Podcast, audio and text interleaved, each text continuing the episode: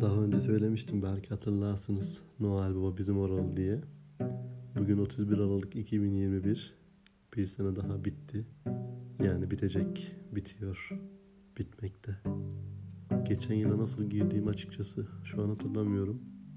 Ama sanırım yeni yıla nasıl gireceğimi hatırlarım diye tahmin ediyorum. Çünkü hastayım. Noel Baba bana portakal getirmeli lütfen. Hasta olunca insan biraz duygusallaşıyor. Herkes de oluyordur. Acizlik bir yerde insanı hassaslaştırıyor yani bilindiği gibi. Bende de öyle oldu. Ben de bu defa günlük hayatta yer tutan, her gün yaptığım ve yaparken belki de önemini, güzelliğini, kıymetini pek de fark etmediğim bazı eylemleri sıralamak istedim size ya da kendime. Hayat gerçekten ufak ufak anlardan oluşan tatlış bir dikenli balon olabilir mi gibi düşünüyorum. Yani şu an uydurdum bunu. Ters harekette patlıyor ama çok da sevimli bir balon gibi. Bilmiyorum yani. Evet. Sıralıyorum günlük yaptıklarımı. Kıtırlı süt hazırlamak, kahve yapmak, arabayı önceden ısıtıp sıcak arabaya oturmak, otoban yerine daha canlı bir yoldan işe gitmek, dükkanın arka tarafında 10 dakika haberlere bakmak, Meksikalılar hep aynı şakayı yapmak, sallama çay yapmak ve içmek ve yeri geldiğinde övmek, 12 12'den sonra sütlü kahve içmek, aynı saatte yemeğe çıkmak, 2 saatlik diziyi 20 dakikada izlemek, ses, sesli mesajla edebiyat konuşmak, sevdiğim insanlarla yazışmak, Tuğba'ya mesaj yazmak, Hakan'a ses kaydatmak, tüm sekmeleri kapatıp güzel bir şarkı açıp işten yola çıkmak, saklambaç oynamak, çay yapmak, meyve hazırlamak, komikli bir YouTube içeriği izlemek, bir sayfa belki iki sayfa kitap okumak, ufacık kütüphaneyi her gün düzeltmek, her gün bıkmadan kediyle oynamak, her gün bıkmadan kedinin bir fotoğrafını ve kısa videosunu çekmek, salondaki koltukların yastıklarını her gün düzeltmek, telefonun notlar kısmına illaki bir şeyler yazmak, uyumak, uyanmak ve bir sürü güzel şey. Her gün çok çok önemsiz gibi duran ama çok da önemli önemli olan bu günlük faaliyetler genel olarak bu şekilde. Yani hayatımızda yeri olan bu günlük alışa gelmiş eylemler belki de sadece hasta olduğumuz zaman aklımıza gelmemeli değeri. Yani sürekli aklımızda olmalı ve onların tadını çıkarmalıyız gibi bir yerden bakabiliriz. Bilmiyorum. Başta söylemiştim.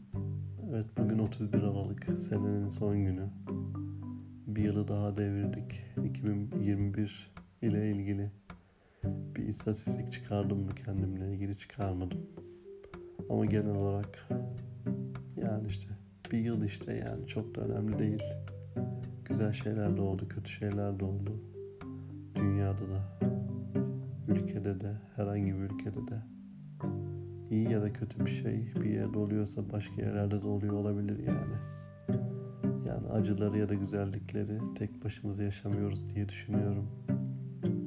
Keşke Noel Baba ya da Noel Babalar insanlara hediyeler dağıtsalar, böyle parça parça çikolata gibi huzurlar verseler. Bilmiyorum. İnsanlığın hakikaten bir Noel Baba'ya ihtiyacı olduğundan çok fazla eminim maalesef. Ki Noel Baba da iyi bir adam yani. Çok ekmeğini yedik zamanında. Noel Baba Kilisesi'nde turistlere karanlık odaları gösterirken çok fazla bozuk para kazanmıştık. Hatta o bozuk paralar şimdi olsa çok daha iyi para edebilir yani. Yılbaşları ile ilgili özel bir programım olmuyor genelde. Yani hasta olmasam da yani o ses Türkiye'nin ünlülerle ilgili yaptığı programı izleyebilirim ya da Cem Yılmaz'ın vizyona girecek olan Netflix'teki gösterisini de izlerdim. Yani eskiden memlekette uzun kış geceleri ile ilgili genel olarak ama yılbaşında kapsayan kölle günleri olur.